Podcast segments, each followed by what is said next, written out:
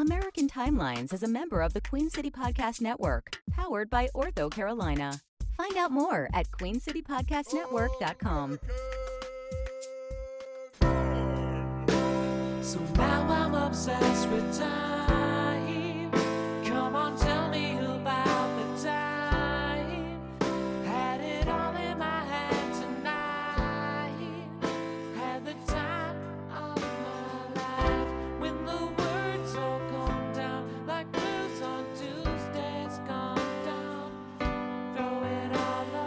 Okay, as I finish this transaction, are you ready to start the next episode of American Timelines? American Timeline by History for Jerks. My name's Joe, and I'm here with Gruff. My name's Loud, and this is Gruff. Hi. You may know us from the Gruff and Loud show. Thanks for being here, Gruff. Thanks for having me, Loud. Yeah, we got another episode here where you're filling in for Amy, or maybe she's never coming back, or I maybe would- she's I would think she's coming back. she might come back. Maybe not ever permanently. It might be just something she's just me. But she likes the good ones. She likes the good stories, and I think she's missing out because I got a good one that I'm gonna try to cover. Oh, are you covering that one? Yeah, the Frank Olson. We're gonna Yeah, try to no, do that, it. That I'm glad you are. We're gonna try to do it. I think it's a good thing, and and you've got information about it that I didn't know, so we'll get to that. That's towards the end of the episode. So if you don't want to hear the rest of the bullshit, just fast forward to the end of the Yeah. episode. That's the better part, anyway. Uh, it might not be good. I don't know. I haven't done it yet. Well, so faith. as I finish placing my order for Dr. Sasquatch soap, which is not sponsoring us, no, not at all. uh, so we can say whatever we want about them, but I'm gonna try it. Gruff here loves it. I do enjoy it. I do. I do feel bad by how much I enjoy it. It's, Yeah. It, but it really started me. It started me back down a path that I Yeah. I enjoy. It's a nice. It's a nice path where I take it. To, I pay attention to some self care. It it got me back into the uh, shaving. You know, it got me back with uh, shaving with a straight blade and uh, a like the soap and brush style. Really- Wow. Yeah. Really, I don't even shave. No. I now traveling. I didn't bring all that crap. I may do shave a little bit. I have. This is how stupid I am. Like I have a razor that I got from Dollar Shave Club. That and I haven't subscribed to Dollar Shave Club since pre-pandemic. So I've been using the same razor because I have a beard, so I just trim a Yeah, little you- bit above my cheek, above my beard line, and a little and my neck. Yeah. Uh, so I've been using the same razor for like That a year. I mean, I grew a bigger beard during the pandemic, but Mhm. still, but I use an electric razor otherwise. So I have a Well, I mean, well, I've been that's- using the same, and it's time for me to get a new one. It's Yeah. fucking tearing up my face Well, and then- neck, and I just I'm lazy, Well, and I'm a piece of shit. I don't think you're a piece of shit. Maybe a bit lazy when it comes to the self care, but Oh, you're lazy. You're the lazy one. yeah. I, All right. Yeah, I am. Well, I didn't have the desired effect. I'm sorry, but I mean it's true. I mean, I, I do I do exercise on a regular basis. That's but- true. You exercise more than me, so I'm the lazy one. No, I think you accomplish more in a day, Nah, well, that doesn't mean I'm good at exercising and I'm No. not lazy. and it doesn't. You know, just because I exercise doesn't Man, I mean just I'm, not- gotta I'm get into the routine. That's all it is. My dog likes it when I give her a walk, so Mm-hmm. I need to do that more often. Anyway, November of 1953. We're finally coming to the end, finally, of 1953. Mhm. It's been the longest year ever. Um, I I don't bet think we'll ever reach the end of the 50s. Or if we do, that might be the end of American timelines. I don't know. I'm not It'll threatening, like it. No, but it seems like it's maybe jump the shark. I don't know if Amy's done. I don't know. We'll see. Maybe we'll keep going in the 40s. Well, I it might be harder to find stuff in the 40s. Wait, are- November are- 3rd is Wait, are I'm you working backwards? Yeah. Okay, Yeah, the last season was the 40s. okay. So well, this- you should know that because you've listened. So we started with the 90s, Yeah, but then we did the you- 80s, Yeah, then we did the 70s, that's right. and this, This is, is- the, the 60s. There's a pattern here. I got it. now so we're the 50s, so next will be the 40s. Yeah, I think you'll find stuff in the. And the reason we did that is we thought we knew that the 70s, we thought the 70s and the 60s would be really good. So we wanted to work our way up to that. We wanted to Yeah. be good at what we're doing by the time we get that, that. But now we've already been there and done that. I don't know if that had its desired effect. I don't know if we were ever good at it. We might have been. We might be good at it. No, we don't know. I, I mean, I think you we got a guys good are. rapport. We figured out Yeah. what we're doing. And then, yeah, sometimes we didn't agree what this podcast was, and then sometimes we did. So, this is what it is. It's American Timelines, where we cover true crime and pop culture and notable news year by year what was happening, uh, but we talk about it sort of in a laissez-faire way, Yeah, uh, a uh, sort of uh, blasé attitude about it. What if you're sitting on a couch with a friend talking about what happened during a certain point in Yeah, American history? why not just turn off the TV, all the different things, all the streaming things, put your phone down, grab a beer, Yeah. and let's talk to a friend about history. Maybe maybe a, maybe a non-alcoholic beverage. or a water. You can have a water.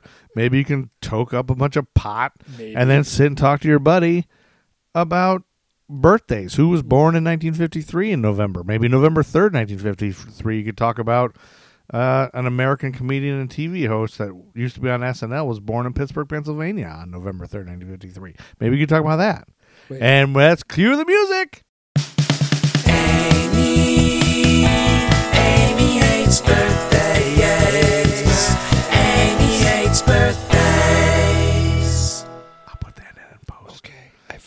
you And it, it could be a guy who was on SNL that was born in Pittsburgh, Pennsylvania, and grew up in the suburb of Castle Shannon.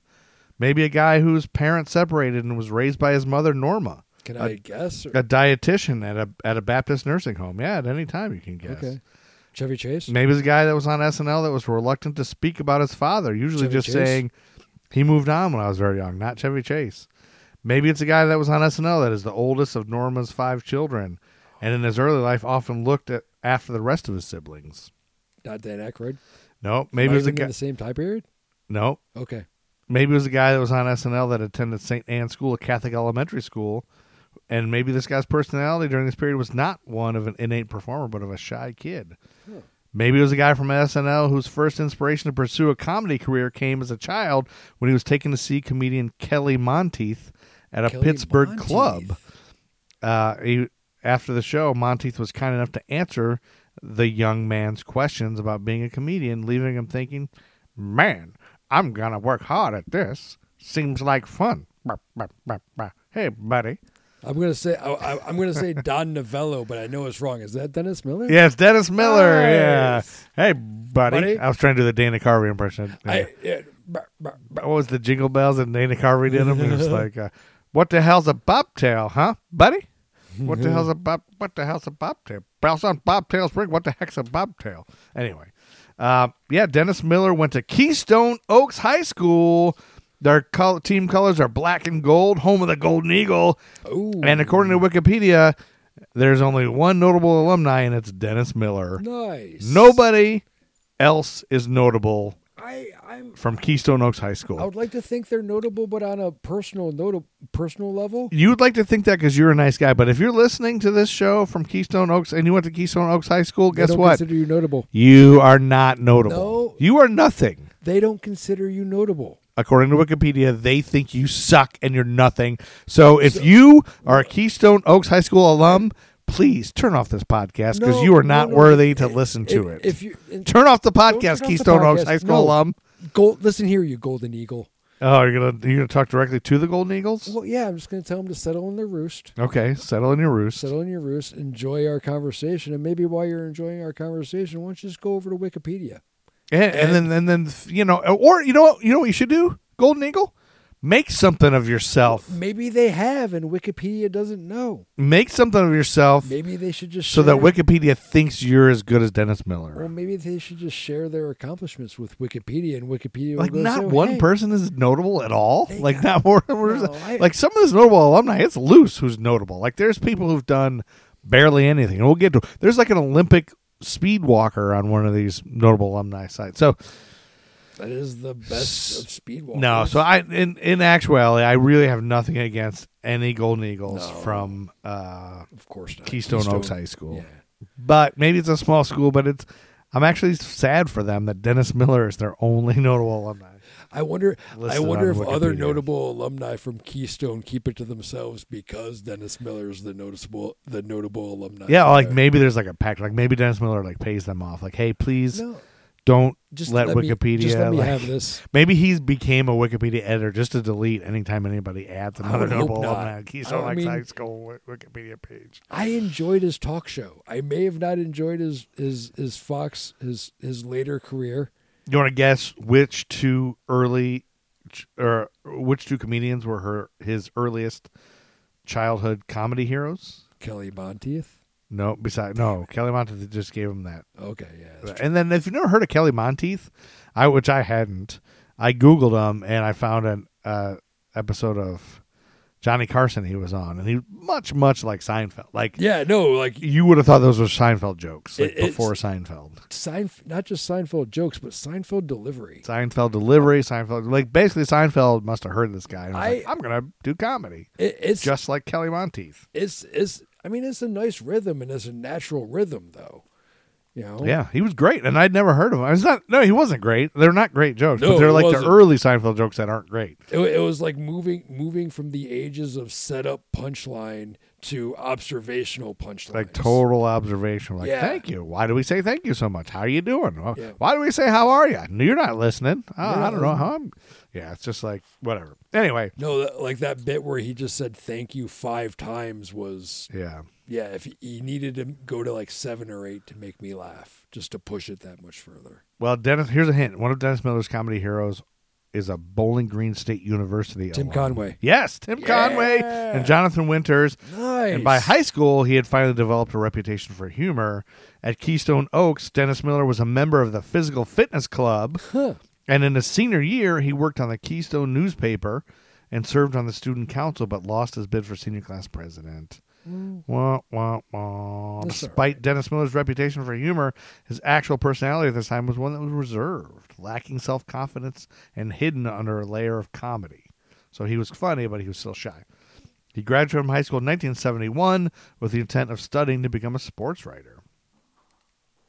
Then he went to Point Park University and became a member me- member of Sigma Tau Gamma fraternity. Sigma Tau Gamma. Sigma Tau Gamma, baby. Dennis Miller liking his social status at this period as being lower than Booger of Revenge of the Nerds. Wow. He majored in journalism. In the fall of his senior year at the university, he began writing for the South Hills Record, mixing humor into his sports reporting, which kind of makes an, you know, No, you that- know that- later he was in Monday Night Football. Yeah. Uh, but when the paper changed its payment structure to pay around an eighth of a penny per column inch, Miller quit. And he graduated in 1976 with a degree in journalism. Uh, and when he when asked why he didn't pursue journalism, he said, "I'm just not that interested in other people's business, baby, and that's a tragic flaw in journalism, buddy."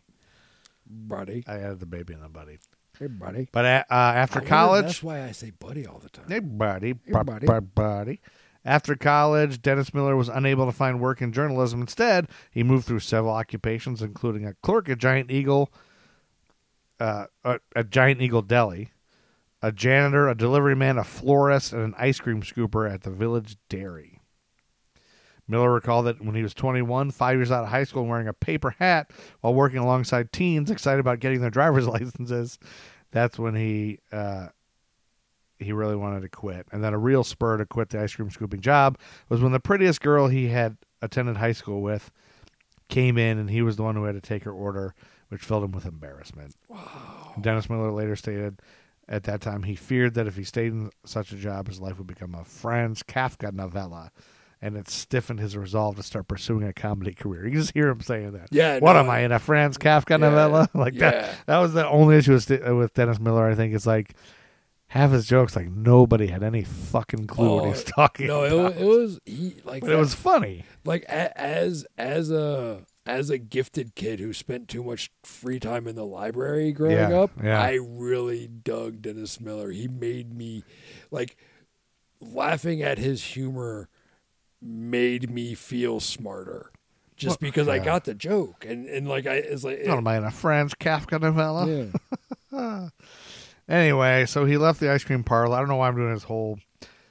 Well, No, we don't have to do his whole thing. But he when he start he started stand up because in 1979 he saw Robin Williams comedy special on HBO, and he decided he had to pursue his dream of being a stand up comedian.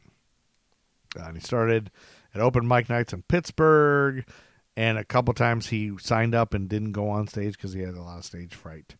And then he had a lot of anger with himself over the question of whether the drive to perform was a need for approval from others, which I've struggled with that too. I've done a little bit of stand up, not a lot. I've done stand up here and there, and I, I often feel like, why am I doing this? Like, what, what's my need? Like, why it, is it an insecurity that I need to get on stage and get laughs from people? So I often am like, why am I on the way there? I'm like, why am I doing this?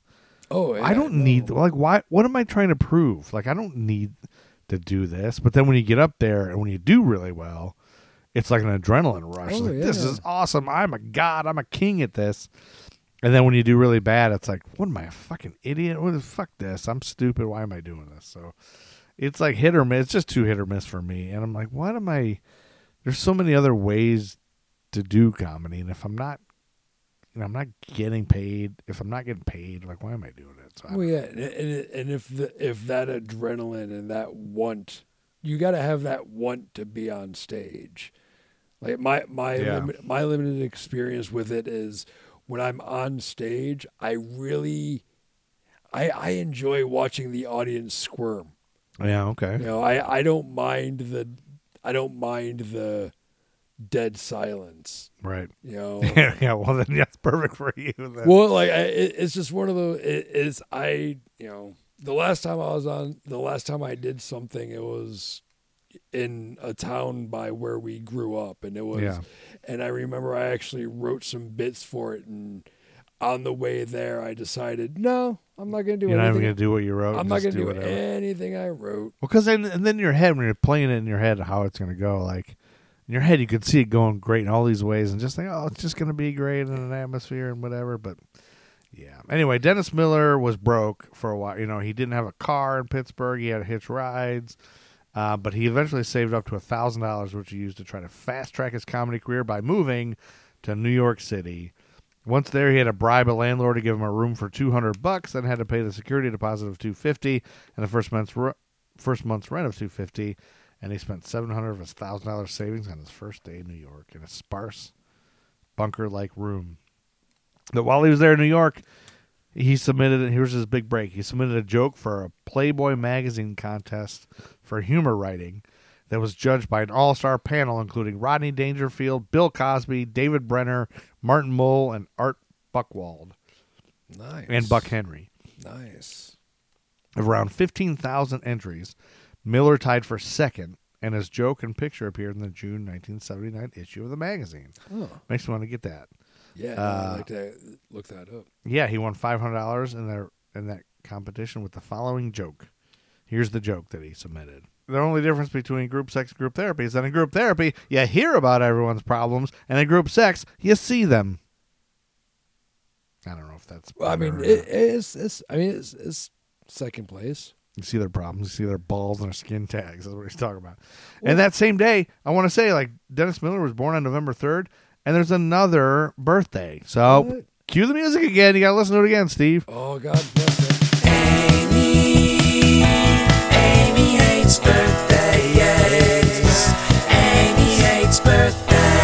How about making a new one that goes, Steve kinda likes birthdays or gruff. Gruff kinda likes birthdays. doesn't mind birthdays. He doesn't mind birthdays. birthdays. Okay. November 3rd, 1953, American actress known for playing Mimi Bobek, the outrageously made up, flamboyantly vulgar, and vindictive den- nemesis of Drew Carey on the sitcom The Drew Carey Show, was born. Uh, Kathy Kinney, Yeah. she had been involved in television, feature film, and stage work for years. She was born in Stevens Point, Wisconsin, the daughter of Irish American parents Marion and Harold Kinney, an automobile automobile dealer. Her father died when she was 15 years old, and you don't seem that broken up about it, Steve. Well, I mean, I will say it didn't affect me personally, but I I'm just intently listening because I've never known anything about her outside of her uh, Drew Carey performances. Well, I'll tell you what, she attended Stevens Point Area Senior High School. Colors are red and black, home of the Red Eagle. Nope, the Panthers. Idiot. Uh, notable alumni include uh, Curt Clausen, Olympic race walker, Kathy Bennett, NIU Huskies women's basketball head coach, Oh, Rachel A. Graham, a Wisconsin State Court judge, Brandon Peterson, a Marvel comic book artist. I don't know if you know him I, I do not. and Ben Provisor, an Olympic Greco-Roman wrestler. So these are just examples of anybody could be a notable alumni, but that other school that Dennis Miller went to has zero. Well, all right. Let's let's let's think about the other school for a second. Do we know how the average people? We like- don't know. I don't like know the amount of people that were there. I guess there. I could look it up. Like, I mean, it, it could just come down to a percentage. It could be just a not many people went there, and Yeah. everyone else has failed. They haven't failed. They just focused on smaller goals. No, they failed. Uh, in 1976, Kathy Kinney moved to New York City, where she found work as a secretary at WCBS TV. Her boss enjoyed hunting, and sometimes she would chat with him about his hunting trips, occasionally quipping, "So, did you kill anything this week?" she used this experience to inspire herself for the role of Mimi. During that time, she worked nights at New York comedy clubs to improve her improv comedy skills. This led to a job teaching improv classes. Director Bill Sherwood attended one of her classes and then later wrote a part for her in his 1986 film Parting Glances. I don't know if you ever saw that. I've never seen that. But once she did so well in that, she moved to L.A. and pursued a career in acting. She worked regularly as a character actress, getting small roles in various TV series such as Seinfeld. She was in the Handicap Spot episode, Okay. Lois and Clark, The New Adventures of Superman. hmm With Dean Cain. Yep. And she was on Drew Carey, of course. Grace Under Fire, Full House, Boy Meets World, World Meets Boy, Boy Meets Dick, Dick Whoa. Meets I don't. Jane, Harry Meets Balls, The Larry Sanders Show, and My Name is Earl.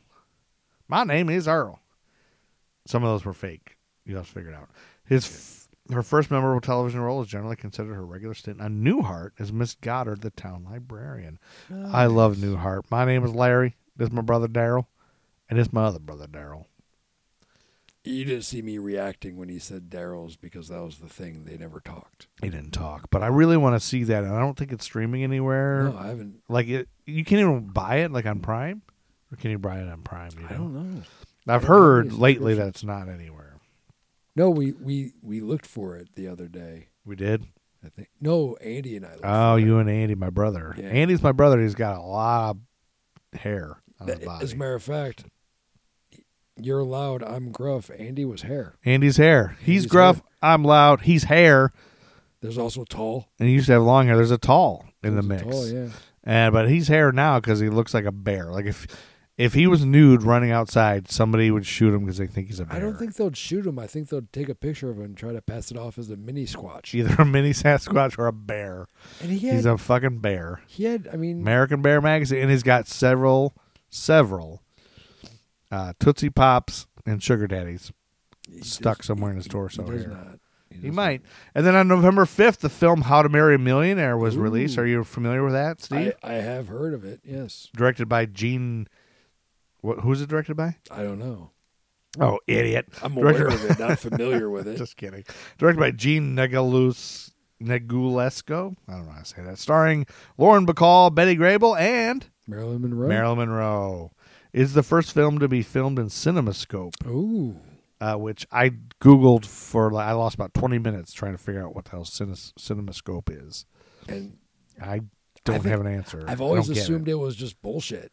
I read somewhere that it was like, oh, now people could with that. Now people didn't have to wear glasses to watch it anymore. Special glasses. I was like, isn't that 3D? So is it 3D without glasses? No, No. but it's something to make it wider. Like the screen got more oh, wider. So Oh, okay. I, I'm guessing before this, it was probably just the it was like a ratio. square. Yeah, Yeah, it's like yeah, a, yeah. now it's wide. I guess it probably moved from it. That's probably where it moved from a square to a rectangle. It was like some kind of science that like was able to stretch use illusion film, to stretch the whatever, and I don't really understand. I'm definitely not smart, but it was the first to be filmed in CinemaScope. But the release was delayed to allow a movie called The Robe to actual actually debut the format. So something else did. I that was the prestige film. yeah. Well, this film was. Uh, the plot was three women set out to find eligible millionaires to marry, but find true love in the process. And I got one little snippet about this movie because I didn't know what else to say about it. Okay. According to Lauren Bacall, uh, Marilyn, Marilyn Monroe. Now, I'm fascinated by Marilyn Monroe. Now, obviously, I, I married a woman that kind of resembles her and was a big fan of her, so that's probably part of it. But I think she still is a fan of her. uh, Marilyn Monroe's just so beautiful. Like, she really, like, oh yeah, no, it was. she's beautiful. Like, if I ever had a type, it's anyone who looks like, like when I see her on any old movies, I'm just like, I can't. I have no idea what else is happening in the movie because she's so strikingly beautiful. I've never seen a human more beautiful than Marilyn Monroe. But anyway, she was a challenge to work with. uh, according to Lauren Bacall, not because she was unpleasant, but rather her insecurity and total dependence on her personal acting coach, Natasha Lytess, for approval. Uh, Lauren McCall said Betty Grable was a funny, outgoing woman, totally professional and easy. Marilyn was a frightened, insecure lady who trusted only her coach, and she was always late. She said during our scene, she'd look at my forehead instead of my eyes. At the end of a take, she'd look to her coach, standing behind the director for approval. If the head shake was a no, she'd insist on another take. A scene often went to 15 or more takes, which meant I'd have to be good in all of them because no one knew which one would be used. Not easy, often irritating. And yet, I couldn't dislike Marilyn. She had no meanness in her, no bitchery at all. She just had to concentrate on herself and the people who were there only for her, which is an unfortunate thing. And That's rough. I don't know if you've ever known anybody that looks at your forehead when they talk to you, but I have, especially in theater, and I notice they do it all the time. hmm It must be an insecurity they have, but it's weird. No, it's weird. I, How are you I, doing? yeah, no, it, there? no, it's, Yeah. it, it, it's funny because it's hard. Like I, it's one, it's one of the things I would do at the at various restaurants I'd work at. I would, You'd look at people's foreheads yeah, when you talk to them. yeah, to fuck with them because they can't because they, they they know something's wrong, Yeah, but they, but they can't, can't figure out it out because what I, I don't look here, Yeah, I look right between the eyes, right between their eyes. So Well, it looks like I'm it looking looks like you're looking at yeah. exactly, but you know I'm not looking at That's you. weird. Yeah. Well, I knew somebody, and, and yeah, I'm not going to mention her name in case she ever listens. I don't want to hurt her feelings, but it was like, why is she looking at her? You ever know she looks at your forehead? Yeah, it does to me too. She just does that to people. It was just a weird thing. Eyes are does. distracting. Sometimes, sometimes when You could get lost in them. exactly your deep chocolate brown eyes. You want to move to the uh, world of sports here in November of 1953? Why not? Uh, what do you know about baseball antitrust laws? Very little. So you're not a baseball antitrust expert. I not at all. You're familiar with antitrust laws. I am familiar with antitrust laws, and I'm I'm curious in how they apply to baseball because I know how they apply to things like phone companies, Yeah. and banks. So I didn't realize this Not happened this this long ago, but apparently in 1953, uh, on November 9th, the Supreme Court ruled that the major league that Major League Baseball was exempt from antitrust laws. What? And I think later on they decided that baseball is a sport, not a business, which mm, it is a Oh. business. So what I'm guessing that means is like somebody else, like people have tried to file a suit, I guess, and like we want to start another. It's not fair. They They wanna we can't start another league. baseball league. They have all the players, but I guess they rule that they're That's- exempt because it's a sport. Oh my lord, that's a that's that's when all the fuckery really began. If you think about that it, was like- when the fuckery got locked in, yo. Like NFL technically doesn't have a Exact. No, it's all that's that's when that's when no, but that's when the fuckery that's when the fuckery got locked in. yeah. Is you you said you're not a business, you're You're a sport, so you can do whatever you want. exactly. It's kind of like the and that probably trickled down into the free agency and all that. Oh, stuff, yeah, dude. And at this time, players didn't get very much. I don't No. think so. At, at that time, players probably still had to work off-season jobs. Oh, that's a sad thing. Well, we we last episode we covered the fact that like Jackie Robinson would do a tour, like All Star baseball tours, mm-hmm. and now that I'm thinking about it, he probably had to do that to make money. Like he probably couldn't make money. He probably had to do All Star games to, To- make more money. Like he Yeah. could make more money on that probably. Jeez. Well, and then well, we're gonna move to November fifteenth. We're gonna keep on moving. Moving, In 1953, which I don't know if you know who Dr. Leon Stuart is. not at all. Uh, but on November 15th, 1953, he was an amateur astronomer.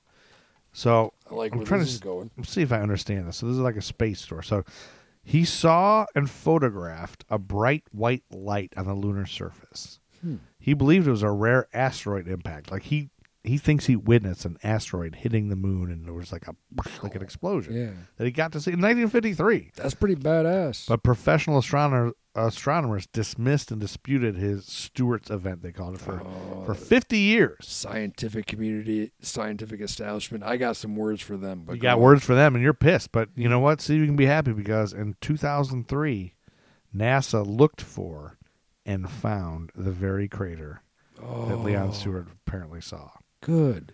Um, Is it called Leon's crater? so Stuart, I think it's called Stuart. But here's the Wait. thing: that's that paragraph I got from Wikipedia. But then I looked up an article on skyandtelescope.org, Mm-hmm. and the story is titled "Lunar Flash Doesn't Pan Out."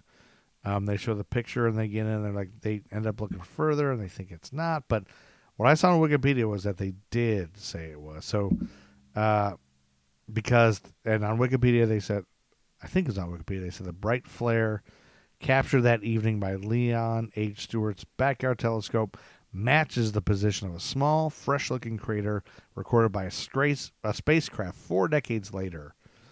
Uh, Bonnie J. Buratti and Lane Johnson, a student at Pomona College, and Bonnie was from the Jet Propulsion Laboratory.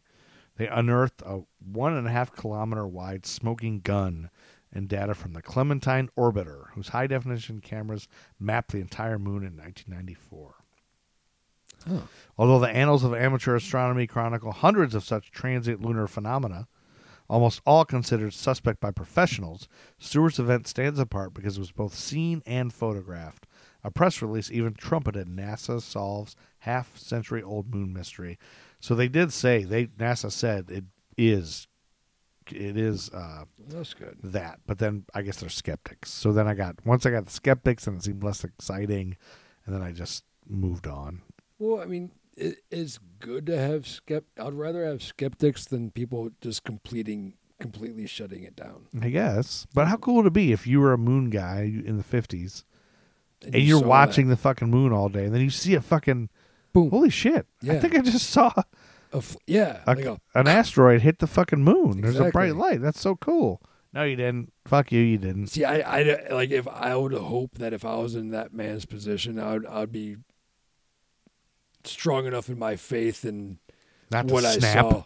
Yeah, not to snap or not. well, to he just, had photos of it, so he Yeah. didn't have to like. well, and just not and, and just not to you know be able to say, well, I I respect your opinion, you're a professional, but I'm going to continue to believe, Yeah.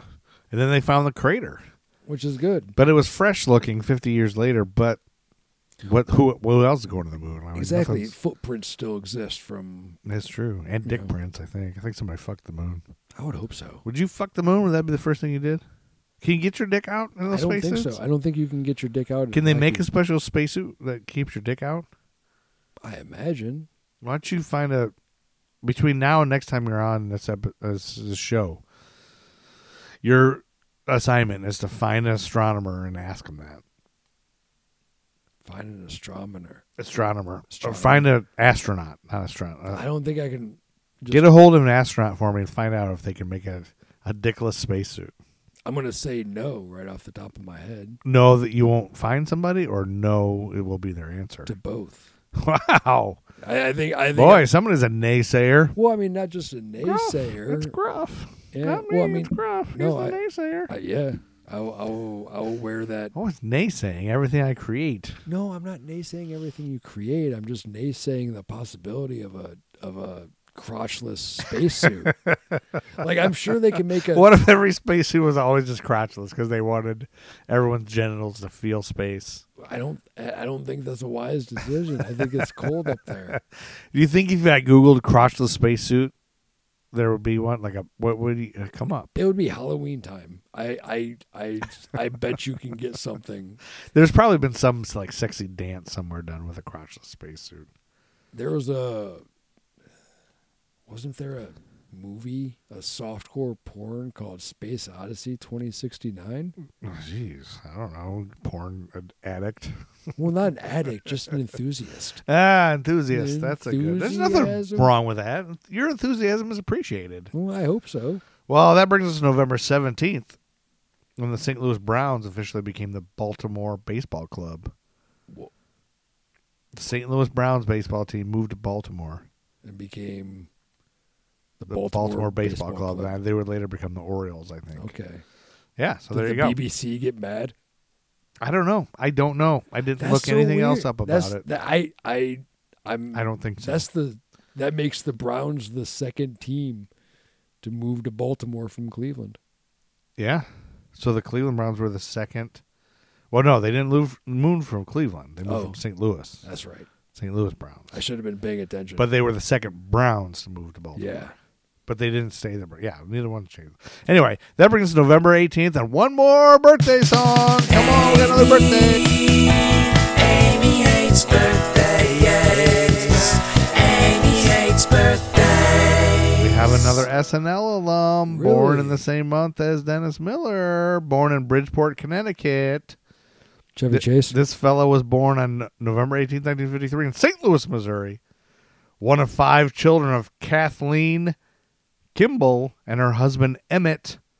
I can't give away the last name because I don't know who it is. Who was an air, he was an aircraft company executive. A few months after he was born, the family moved to Bridgeport, Connecticut. When he was six, this SNL alum, they moved to Germany for four years. He is of Irish descent and was raised Catholic.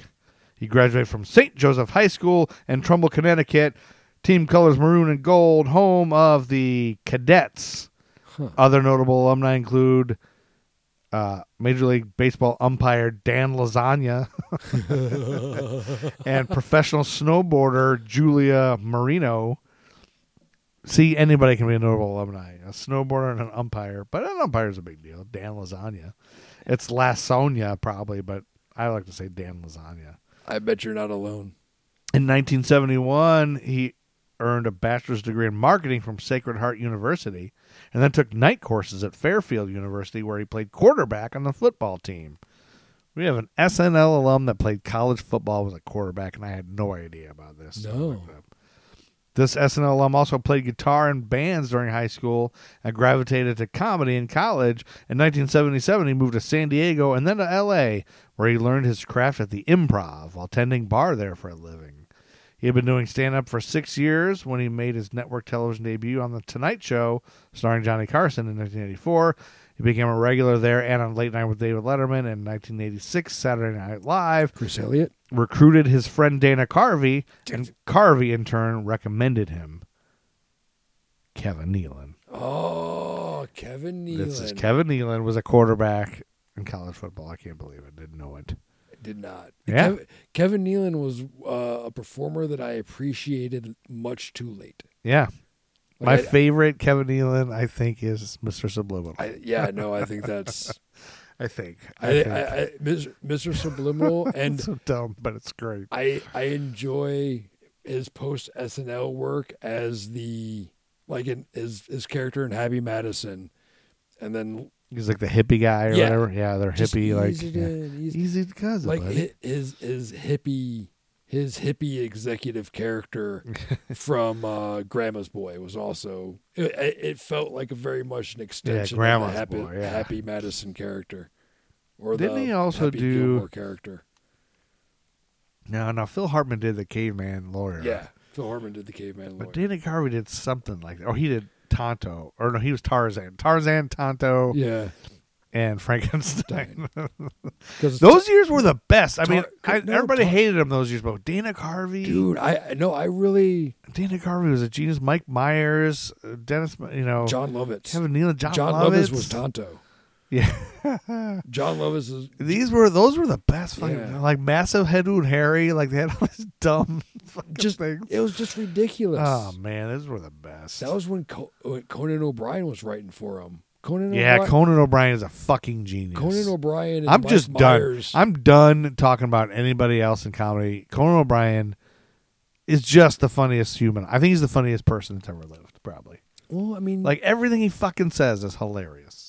I'd like to think that everything. That guy's a fucking genius. Like no, he is. I, that Conan O'Brien needs a friend is fucking hilarious. Oh, I- when I, I- first started listening to it, I only listened to the interviews because I was like, oh, I don't want to listen to him just bantering, blah blah blah. Oh, but I started listening to those, part. like that's the best fucking part. And now I don't even want it. Like when that guest comes on, I'm like, get them off. I want to hear him just fucking with uh, Matt and Sona. Uh, God dang it, fucking he's and, I, and every time he says something so funny that I'm laughing out loud, I'm like, how how how does one man have it all? How does he have it all? Like everything he just off the top of his head says well, the best ever, and I love it. he's he's been honing his he's been honing his skills. his since- writing skills. He's had a chance to do it. That's the other Yeah. thing I think. Like he's also been lucky. Like he's he came from a place where he was able to do it. You know, like like he was in a writer's room forever. Like I would kill. I just like, Well, I mean- writer's room is all I want to do. Just be in a writer's Well, room. he's he, he's been in a writer's room since The Simpsons, and Yeah. before that, And SNL. yeah. And Before that, Like I, something else. I I remember dressing as Dieter for for Halloween in high school and Spirit Week. That was him. That that was Mike Myers, but it was one of his sketches. One of his things he wrote. Yeah. This is a time on when my dad. Because that's a, what I like about Conan too is that he's he's like not mainstream funny. Like he's no, he is now, I guess, mainstream, but he's silly. be- like that's he's because he's he's out moved- there and weird. And He's moved the over a course of a lifetime. He's moved the mainstream of comedy to weird. off-road. Yeah, off road. Well, know? and I, and I my only regret is that I didn't watch more of his show, his first show, which was always weird and fun. Like every time I watched it, I Oh, was like, "This is the fucking best thing ever." Oh, but I just didn't watch. Then I was too busy. Like it was at a time in my life when I was like doing stuff, and I was Yeah. like didn't have time. And so I've been looking them up online, and they're Oh, hilarious. But I wish I could watch. I want to watch all of them because he's the best fucking thing ever. Um, and then on November nineteenth, the U.S. Supreme Court ruled that baseball's not a sport; it's a business. Like that's part of that same thing, I think. good. But we're gonna take a quick break before we get to the That's the, fine. the last two things, the last two big stories. If you, you're cool with that, we'll I'm take a quick break. I'm fine. And we'll be that. right back. Listen to our sponsor. Like check out this other podcast, Nerd School. I think we'll I'll put that in there maybe. That's good. Fine. The Nerd School Podcast. I've brought three nerds here to help me be a real true nerd. I I love Marvel movies. I love superhero movies. Nerds like nothing better than to be able to talk about their nerd shit. The people who are actually interested in the nerd shit. And like I'd walk in the comic book store and I'd see them, they're playing Warhammer. Yeah. whatever. yeah, Warhammer. And I'm like sitting there I and will I'm say some male nerds back in the day probably would not have let you walk into the arcade and hang out with looking through the them. books and like I'm listening to these guys and like they're really into it. Like their whole life is this Warhammer game. Yeah. And all like the nerds that I ever like made fun of or picked on were all just laughing at me getting revenge, and I was just like, But we didn't need to be around you male nerds to be nerds on our own. If if you're in a good gaming group, they'll welcome new people. They'll Like I'm walking out of the comic store, like is someone going to see me saying like, "Oh, he's one of those guys," you know, those those those can't get a girl kind of guys. We are just vibing because we all like this thing, and it's not that. The Nerd School Podcast. And we're back. Yeah. so Hey, we're welcome back. Yeah, we're welcome back. Remember, check out that show we just. Thanks for listening to that ad for the Nerd, Nerd School and Gruff. Well, maybe we should make a we should make an ad for the Gruff and Loud show. We really should. So maybe we have. Maybe we will have by the time this happens. But yeah, check out the Gruff and Loud show on YouTube. Just Google the Gruff and Loud show, and it comes up on Google and YouTube. It's uh, well, there's uh, seven or eight episodes. Yeah, it's just a little bit of nonsense. It's just a little bit of you Yeah. know, a little seven or eight minute episodes. Some are five minutes, and they're just a bunch of bullshit. But Yeah. it's fun. It's It's, just- fun, dumb yeah. bullshit. Yeah. And please don't get offended. Oh. Don't write us. Oh yeah. Don't waste your time. It's not political. No. if it's you- not personal. Yeah. No. If you We talk about Yeah. Tiny Tim. Tiny Tim. We talk about Lobster Theremin. yeah, a fine record company. Yeah, we talk about Ron Perlman's kids. Mm-hmm. So just listen to that. But we're going to jump back into November. It's time for Gruff to take over. All right. November 21st, 1953. You got something for us, right, Gruff? Got a little something, something. Uh, A little something, a something. little something, something. Little something, something. little something, something featured in the issue of Time magazine. Oh, Time Magazine. Yes. A little something, something from the Time Magazine. Yes. Well, it seems. Get it. Get it. Kill it. Kill it. Kill it. Suck it. Well. Sorry. I lost my temper. It's all right. It's all right. You get it, girl. You go, girl. Oh well, thank you, sir. You go, friend. Gruff this one out. All right. So what we're gonna Gruff talk one out. Ah, That's wonderful. that's great. yeah. That's a new thing. Gruff one out. That's. I I appreciate the the inappropriateness of that. You're welcome, my friend. Thank you, my friend. Hit it. So we're going to talk about what's what's referred to as the Piltdown Man. The Piltdown Man. The Piltdown Man. P I L T D O W N. Yes. Piltdown. Piltdown, named for the area which it was found. It was found in the Piltdown gravel pits. Oh, that's what Piltdown means. Yes. The Piltdown gravel pits. So- I don't know what those are. They're gravel pits, you know, outside Pits of gravel? pits of gravel. Yeah, They're around. I want to say they're around Sussex, but they're somewhere in they're in England. Somewhere in England. I don't know where Sussex is, but I know it's in England. Yeah, We have a friend that just moved to London. Hopefully, he mm. knows where Sussex is. I imagine Matty P. Matty Getting P. biz on the crop. Lives in London now with mm-hmm. his baby and his wife and Aw. her family. That's nice. That's good for him. So Sussex, gravel pit, Well, I mean, Piltdown. yeah, Piltdown gravel pits. Okay. The Piltdown. The Piltdown. Hi, mate. gravel The pits. Piltdown. The Piltdown. You go to the Piltdown, eh? Anyway, this That's Canadian. it- Oh. in- Yeah, so go ahead. way back in 1912, a man by the name of Charles Dawson claimed he found the missing link. Oh, so we're going to back up to 1912. yeah, here. we're going back. This all started Yeah. in 19 1912. Okay. This guy, Charles Dawson, found 40 the missing link. 41 years ago. Okay. 41 years before, Before this. this. Right. This man, Charles Dawson, came forth with a skull. Oh, you know what'll make us feel real old? Hmm. If we talk about, so 41 years before 1953 was 1912. To give a perspective, what's 41 years from now? Before now. 41 years before now was like 1980. 1970. No, wait. 41 years. Yeah, from 19. 1980.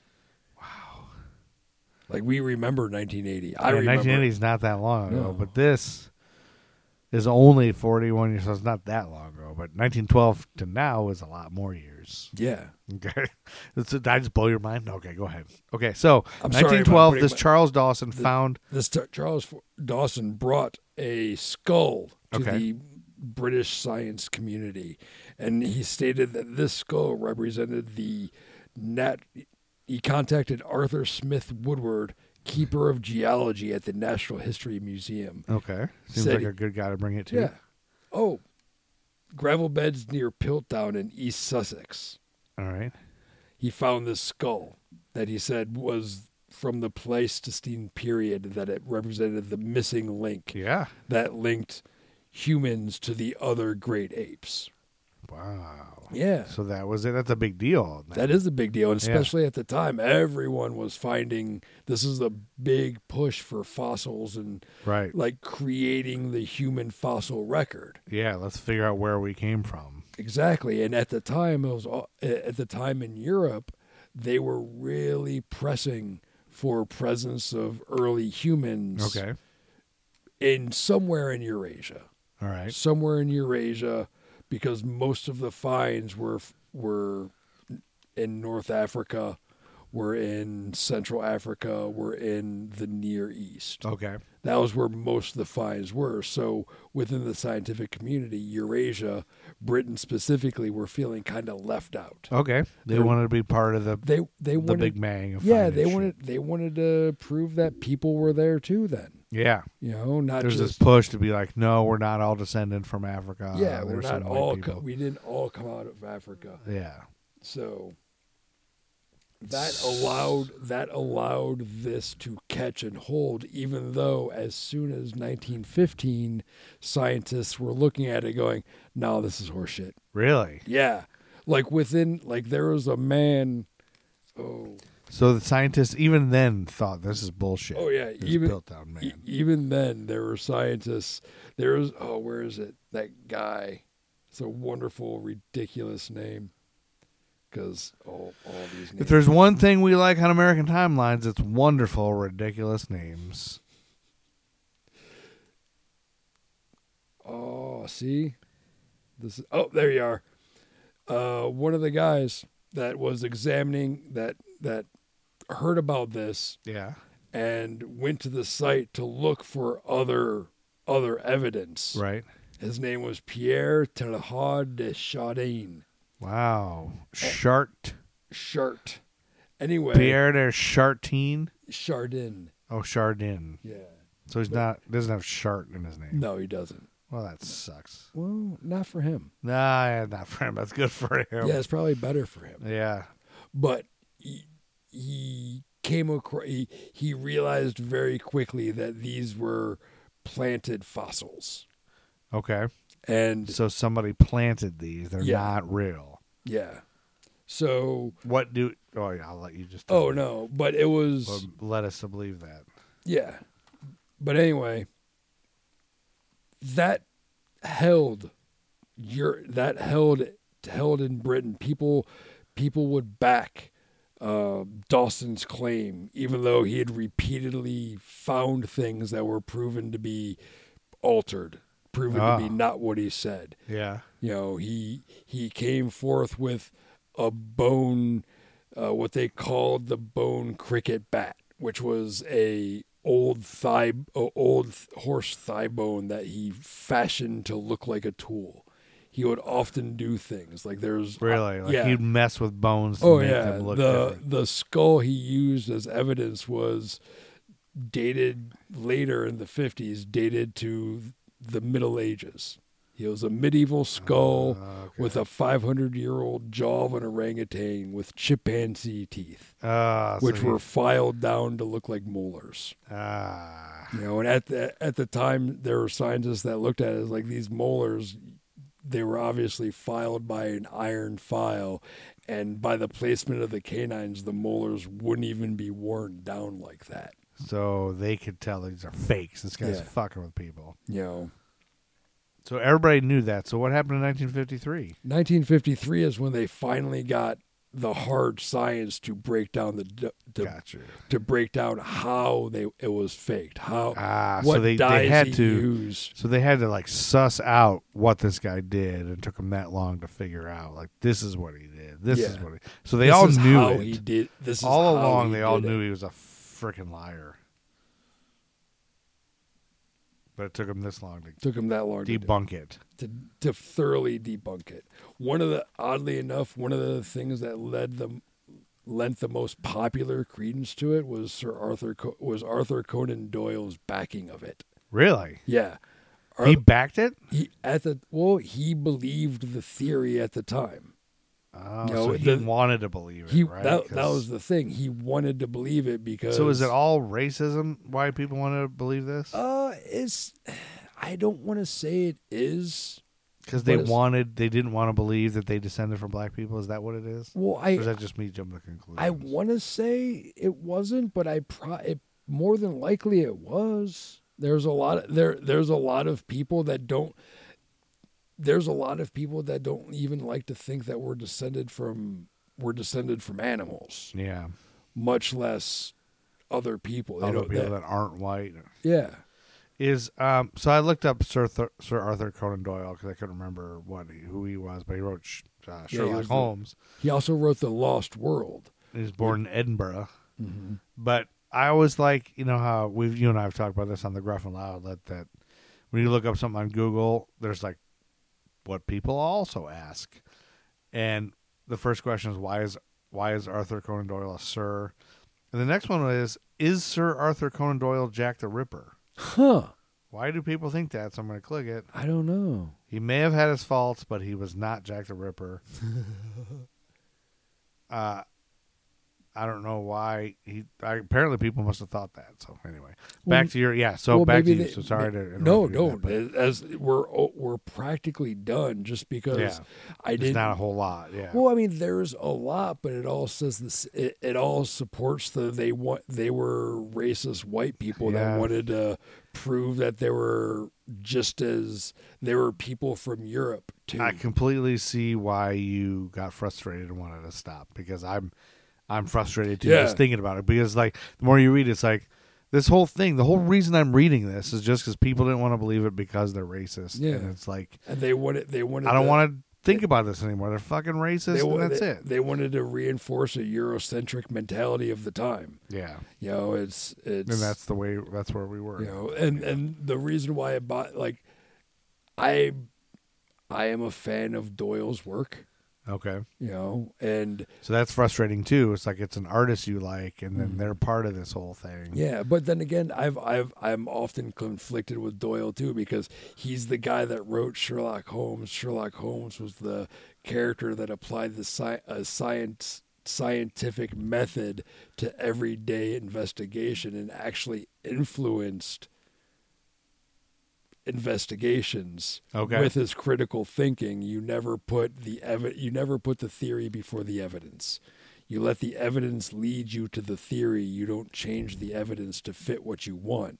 And he was changing the ev- he was backing the Yeah. evidence to Oh, and change he what he Holmes. wanted. Yeah, that's kind of To shitty. the to- I mean and and because because this also backed up his worldview that he wrote about in the fiction the the fictional tale the lost world which he which was about a pocket of civilization that was untouched Ah, and that could still be it, there still were dinosaurs living in today wow. yeah Yeah. Huh. because at the time there were still parts of South America. There's a movie about the Lost. World, wasn't there? There's been lots of movies. You love it. It, a lot Who's your of them are favorite. Sherlock Holmes? I I am a I'm a big fan of the Guy Ritchie one. I'm a I'm a I'm a sucker for that. Does it give you a boner? no, Okay. no, no. It well, that was good. You know, that was good. eh, Thank you it for covering alright. that. Eh, I mean, it- I, I I wish I would have I wish I would have done a little bit better, but I just found myself getting so close to a fuck white people rant. Yeah. and I don't want everything that comes out of my mouth to be a fuck white people rant. yeah. You I get it. But fuck white people, man. Yeah, No. Uh. Yeah. So I should have given you, knowing that, I should have given you this next one, which.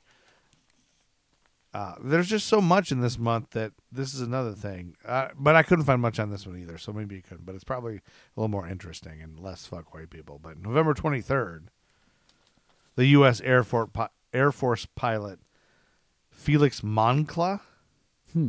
Moncla, M O N C L A, had an encounter with a UFO while flying his jet. Radar recorded both the UFO and Moncla's plane on a direct course for one another until both clips merged together and then vanished completely. Huh. Hashtag without a trace. No, there's a hashtag. I don't know why. Wherever I got that, there was that fucking hashtag. Um, yeah, so on this evening of November 23rd, 1953, Air Defense Command ground intercept radar operators at Sault Ste. Marie, Michigan, identified an unusual target over Lake Superior near the Soo Locks. An F 89C Scorpion jet from Kinross Air Force Base was scrambled to investigate the radar return. The Scorpion was piloted by First Lieutenant Moncla, with Second Lieutenant Robert L. Wilson acting as the Scorpion's radar operator. Uh, Wilson had a difficult time tracking the object on the Scorpion's radar, so ground radar operators gave Moncla directions towards the object as he flew. Moncla eventually closed in on the object at about 8,000 feet in altitude. Ground control tracked the Scorpion and the unidentified object as two blips on the screen. The two blips on the radar screen grew closer, just as I said, and closer until they seemed to merge. Assuming that Moncla had flown either under or over the target, ground control anticipated that moments later the Scorpion and the object would again appear as two separate blips. Donald Keyhoe reported that there was a fear that the two objects had struck one another, but the single blip continued on its previous course. Not sure which one. Attempts were made, I guess that one. Yeah. Attempts were made, the UFO one. Attempts were made to contact Moncla via radio, but without success. A search and rescue operation by both the USAF and the Royal Canadian Air Force was quickly mounted, but failed to find any trace of the plane or its pilots. Weather conditions were a factor in hampering the search, but nobody's found them since. Wow. I'd never heard about that. I never did either. Well, why is this not more common knowledge? And so I didn't do much more research than this, but I, I just Googled and I don't know, the top three or four things all don't have any information. Like maybe if I really dug deep, maybe MUFON has something. Maybe there's another podcast that's done this and more research, but I probably should have given you that and made you look more into that. But Well, no, I mean, I don't, I, I don't mind, I don't mind looking up. at- Looking sometimes up I give you things. Well, sometimes my motive is that I don't. I'm not sure I understand things, and, Well, and I want to give it to you as somebody who's smarter Well, to like. Okay, explain this to the dumb guy, please. Do you know who Eugene O'Neill is? The playwright. I, I am aware of you You know O'Neill plays. What's your? You know the O'Neill No, plays. What's not your- enough to say my favorite is what. or what? Do you know any of them? Like the Long Day's Journey into Night is like I think the most known. Uh, Eugene O'Neill. Just I'm gonna just do this one quick. He was born in a hotel and he died in a hotel. Huh. He was born on October 16th, 1888, in a hotel Times Square, and he also died on November 27th, 1953, in another hotel in Boston. His last words were, I knew it. I knew it. Born in a hotel room and died in a hotel room. How about that? That's, that's nice. Eugene O'Neill. Yeah. I didn't know that. I didn't know that either. Now you can tell people you know that. I just like just as we're recording this, ha, ha, ha, got a cold. Really? Like I don't know. I feel like my voice is different. Like I've got a cold. Maybe I'm just tired. Well, we were sitting on a balcony for a while. Yeah, we've been outside in the rain. Rain Yeah. always gives me a bad allergies and stuff. Um, but I, I did way more research on Eugene O'Neill than I needed to. So this brings us to November 23rd, 1953. A U.S. scientist named Frank Olson was administered. You already know a little bit about this, right? So Yeah. This guy was administered LSD without his knowledge as part of the MK Ultra program. A week later, Olson ended up dead. The CIA claimed Olson jumped from a hotel window, but later paid his family $750,000, and a second autopsy revealed he was likely assassinated. Assassinated. Yes. So according to the Guardian.com is where I got pretty much all of this. So again, we are not a an official podcast that you would look for for any information. No, no. So this not is not a we're going to tell both sides. We're going to do a lot of research. This is a podcast for entertainment purposes only. This is not a podcast for information. You're you're not authorized to write a paper for college for this You and say not. and use American Timelines podcast as a source. We are not journalists. We are entertainment only. So I have one source only. I'm only looking at one side of this. So I'm I'm gonna basically kind of tell you almost word for word what the Guardian said, so you don't have to read it with your eyes. You can close your eyes. You can drive your car. You can do whatever, and so I can tell you. So it's not word for word, but I'm gonna basically just well, speak from not- this article. You know, if you if you have closed captions on and Yeah. you're still listening, yeah, sometimes the closed caption doesn't match the words that they're actually saying. That's true. So you don't you don't have to read is what I'm doing for you. But I'm just going to preface that because one time we got a complaint from the Menendez brothers, uh, and and I don't think I can't remember it was somebody associated with the Menendez brothers. They were mad at our Menendez brothers episode because Amy just Amy was convinced that they did it and just read like one source's story on the thing. And it was, oh yeah, one sided. Oh, of course, yeah. Well, leave it to you to fucking just leave one side. Eh, typical. Everybody just reads one side, and we're like, boy, that person's angry. And then, and then their their uh, username was gone and deleted at a few weeks later. So I think it was one of the Menendez brothers. so I don't know if they're in prison or what their deal is, but I think it was one of them. So I'm just say that to the Menendez brothers or anybody else who's, you know, we didn't do a lot of research, but this is apparently the story. So look it up for yourself if you don't. But so he Frank Olson, be, uh, yeah. So this was an article by Stephen Kinzer uh, in the Guardian. Uh, it's really good. It's a really good article. Some some of it's going to be just right from the article. Glass shattered high above 7th Avenue in Manhattan before dawn on a cold November morning in 1953. Seconds later, a body hit the sidewalk. Jimmy, the doorman at the Statler Hotel, was momentarily stunned. Then he turned and ran into the hotel lobby. We got a jumper, he shouted. We got a jumper. The night manager peered up through the darkness at his hulking hotel. After a few mo- moments, he picked out a curtain flapping through an open window. That's the sound it made. It turned out to be room 1018A. Two names were on the registration card Frank Olson and Robert Lashbrook. Police officers, officers entered the room with guns drawn. They saw no one. The window was open, and they pushed open the door to the bathroom and found Lashbrook sitting on the toilet, head in hands. He had been sleeping, he said, and I heard a noise and then I woke up. The man that went out the window, what was his name? One officer asked. Olson came the reply. Frank Olson. In all my years in the hotel business, the night manager later reflected, I never encountered a case where someone got up in the middle of the night, ran across a dark room in his underwear, avoiding two beds, and dove through a closed window with the shade and curtains drawn. Leaving the police officers, the night manager returned to the lobby on a hunch, asked the telephone operator if any calls had recently been made from that room. Yes, she replied, and she had eavesdropped, not an uncommon practice in an era when hotel phone calls were routed through a switchboard. Someone in the room had called a number on Long Island, which was listed as belonging to Dr. Harold Abramson, Oh, a distinguished physician, less well known as an LSD expert and one of the CIA's medical collaborators. Well, he's gone, the caller had said. Abramson replied. Well, that's too bad. To the first police officers on the scene, this seemed like another of the human tragedies they saw too often. A distressed or distraught man had taken his own life. They could have known that the dead man and the survivors were scientists who helped direct one of the U.S. government's most highly classified intelligence programs. Early the next morning, one of Olson's close colleagues drove to Maryland to break the terrible news to the dead man's family. He told Alice Olson and her three children that Frank fell or jumped to his death from a hotel window. Naturally, they were shocked, but they had no choice other than to accept what they were told. Alice didn't object when told that, given the condition of her husband's body, family members shouldn't view it. The funeral was held with a closed casket. There, the case might have ended. Decades later, however, spectacular revelations that cast Olson's death in a completely new light.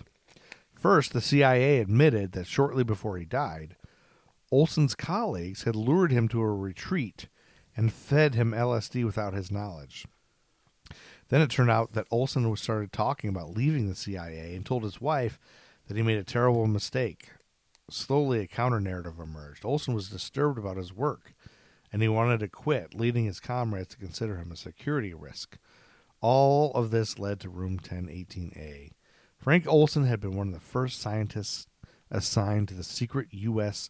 biological warfare labs at Fort Detrick in Frederick, Maryland during the Second World War. There, he began working with a, ha- a handful of colleagues who would accompany him throughout his career, his clandestine career. One was Harold Abramson. Others included ex Nazi scientists who had been brought to work on secret missions in the U.S. oh, paperclip. That's it. For a time, they worked on aerosol technologies, uh, ways to spray germs or toxins on enemies, and to defend and to defend against such attacks. Later, Olson met with American intel- intelligence officers who had experimented with truth drugs in Europe. He was discharged from the Army in 1944, but remained at Fort Detrick on a civilian contract and continued his research into aerobiology. Several times, he visited the secluded Dugway Proving Ground in Utah, which was used for testing living bio- biological agents, uh, also munitions and aerosol cloud production. So he's into all this kind Yeah. of stuff, and See, he's feeling is- bad about it. This is why people are all so fucked up around the sh- about shit today. All right. I mean, coronavirus. Why would you not think it's one of this? Well, you know, people know this stuff happened. Um, he traveled to the Caribbean uh, to test the vulnerability of animals to toxic clouds. The next year, was part of Operation Sea Spray, which, uh, which in which dust engineered to float like anthrax was released near San Francisco. He traveled to Fort Terry, a secret army base on Plum Island, off the eastern tip of Long Island, which was used to test toxins too deadly to brought, be brought to the U.S. mainland. Uh, he became the chief of special o- of the Special Operations Division. His job description was vague but tantalizing. Collect data of interest to the division, with particular emphasis on the medico-biological aspects, and coordinate his work with other agencies conducting work of a similar nature. That meant the CIA. So his specialty was the airborne distribution of biological germs, according to one study. And he had developed a range of lethal aerosols and handy-sized containers. Um, he, he he made some crippling food poisons, uh, all kinds of things. He he he kind of developed anthrax. Uh, further weapons he worked on included a cigarette lighter, which gave out an almost instant lethal gas, a lipstick that would kill on contact Damn. with skin, and a neat pocket spray for asthma sufferers that induced pneumonia. So this guy, Damn. I was like some- James Bond shit. Yeah, that's some like uh, I was gonna say evil James Bond shit, but no, just James Bond shit. Yeah. That's some, you know. So when he stepped down, he was complaining. He was he stepped down. He complained that the pressures of the job aggravated his ulcers, um, but he stayed. He he stayed within the division, but did some other things, I guess, for a while. Um, and he was always on a hidden military base. and this is where he became he came to know Sidney Gottlieb and his deputy Robert Lashbrook, the two scientists that would soon be running a top secret CIA project codenamed MK Ultra. Gottlieb was the CIA's chief poison maker. Over two decades, he oversaw medical exper- experiments and special interrogation projects in which hundreds of people were tormented and many minds were permanently shattered. During this period, there was an obsession at the CIA. There was a way to control the human mind, and if it can be found, the prize will be nothing less than global mastery. Like global domination is what Yeah. they wanted. They're Cobra Commander is what these guys are. Well, they're they're they're more Doctor Mindbender. Cobra Mindbender, Bender. yeah, or right, Crystal yeah. Ball. No, Crystal Ball. It's Doctor Mindbender. Ah, Okay. Well, anyway, this Gottlieb guy wanted to discover how much LSD a human being could take, and wondered if there is there a breaking point, a dose so massive that it would shatter the mind and blast away consciousness, leaving a void which new impulses or even a new personality could be, could be implanted. Uh, so in his lab at Fort Detrick, Olson directed experiments that involved gassing or poisoning lab animals. And those experiences disturbed him. He'd come to work in the morning and see piles of dead monkeys, his son later recalled. That messes with you. He wasn't the right guy for that. So Olson also saw human beings suffer. Like he wasn't a torturer himself, but he observed and monitored torture sessions in several countries. Uh, let's just say he was he had to be fucked up. Well, yeah, you can't. I mean, you don't need to take fucking LSD and look at that shit going to work every day. Anyway, as Thanksgiving approached in 1953, Olson received an invitation to gather on Wednesday, the 18th of November, for a retreat at a cabin on Deep Creek Lake in western Maryland. This retreat was one of a series that Gottlieb convened every few months. Officially, it was a coming together of two groups four CIA scientists from the technical services staff, which ran MK Ultra, and five Army scientists from the Special Ops Division of the Chemical Corps. In reality, these men worked so closely together that they com- compromised a single unit. They comprised a single unit, sorry. They were comrades in search of cosmic secrets. It made sense for them to gather, discuss their projects, and exchange ideas in a relaxed environment. That's just a straight squad of fuckery. It really is. The first 24 hours of the retreat were uneventful. On Thursday evening, the group gathered for dinner and then settled back for a round of drinks. Lashbrook, Gottlieb's deputy, produced a bottle of Cointreau and poured glasses for the company. Several, included Olson, drank heartily. After 20 minutes, Gottlieb asked if anyone was feeling odd. Several said they were. Gottlieb then told them their drinks had been spiked with LSD. This news was not well received. No. Even in their altered state, the subjects could understand what had been done to them. Olson was especially upset. According to his son Eric, he became quite agitated and was having a, s- a serious confusion with separating reality from fantasy. Soon, though, he and the others were carried away into a hallucinatory, hallucinatory world. Gottlieb later reported that they were boisterous and laughing, unable to continue the meeting or engage in sensible conversations. The next morning, they were in only slightly better shape. The meeting broke up. Olson headed back to Frederick. By the time he arrived, he was a changed man. Oh yeah, they probably hadn't come down yet. Oh yeah, like pro- I mean, if if, if yeah, dude, I, if they woke up, if they if they f- fell asleep tripping balls, yeah, and then woke up still tripping, but with that mentality of whoop, gotta go. and just went about your day with that. I No. can't imagine what that could do to you psychologically too. Like, Well, especially especially if you don't have a frame of reference. and you weren't planning on doing this. Yeah. Like that's ah, it's crazy. I all, all I know is that uh, I'm just happy that he wasn't the only one dosed. yeah, That was my big worry when I first started. Like, Yeah. Looked through, I was like, man, they, if they ju- if those just nine, this guy. Yeah, that's just fucking bullshit. I mean, it, the whole thing is bullshit. Well, yeah, I mean, like from the get go, the but yeah. it's crazy that he, he was, did this, and then he told them all. Like, yeah, well, I mean, I'm, to- I'm glad he told them. I, I would have. the fuck with it. Yeah. The next morning, the 23rd of November, Olson showed up early at Fort Detrick. His boss, Vincent Ruwet, arrived soon after. Neither were in good shape. More than four days had passed since they'd been given LSD without their knowledge. Ruwet later called it the most frightening experience he's ever had or hoped to have. Olson began pouring out his doubts and fears. He appeared to be agitated and asked me if I should uh, asked me if I should fire him or if he should quit, Ruwet later recalled. Ruwet tried to calm him, assuming assuring him that his work was excellent and recognized as such. Slowly, Olson was persuaded that resignation was too extreme a reaction. By this time, MK Ultra had been underway for seven months. It was one of the government's deepest secrets, guarded by security that was, as Olson had been told when he joined the Special Ops Division, tighter than tight. Barely two be- dozen men knew its true nature. Nine had been at Deep Creek Lake. Several of those had been surreptitiously dosed with LSD. Now, one of them seemed out of control. This was no light matter for men who believed that the success or failure of MK Ultra might determine the fate of the U.S. and all humanity. Olson spent 10 years at Fort Detrick and knew most, if not all, of the Special Ops Division's secrets. He had repeatedly visited Germany and brought home pictures from Heidelberg and Berlin, where the U.S. military maintained clandestine interrogation centers. He was one of s- several Special Ops Division scientists who were in France on August 16, 1951, when an entire French village, Point Saint Esprit, was mysteriously seized by mass hysteria, which Amy and I talked about on a previous episode.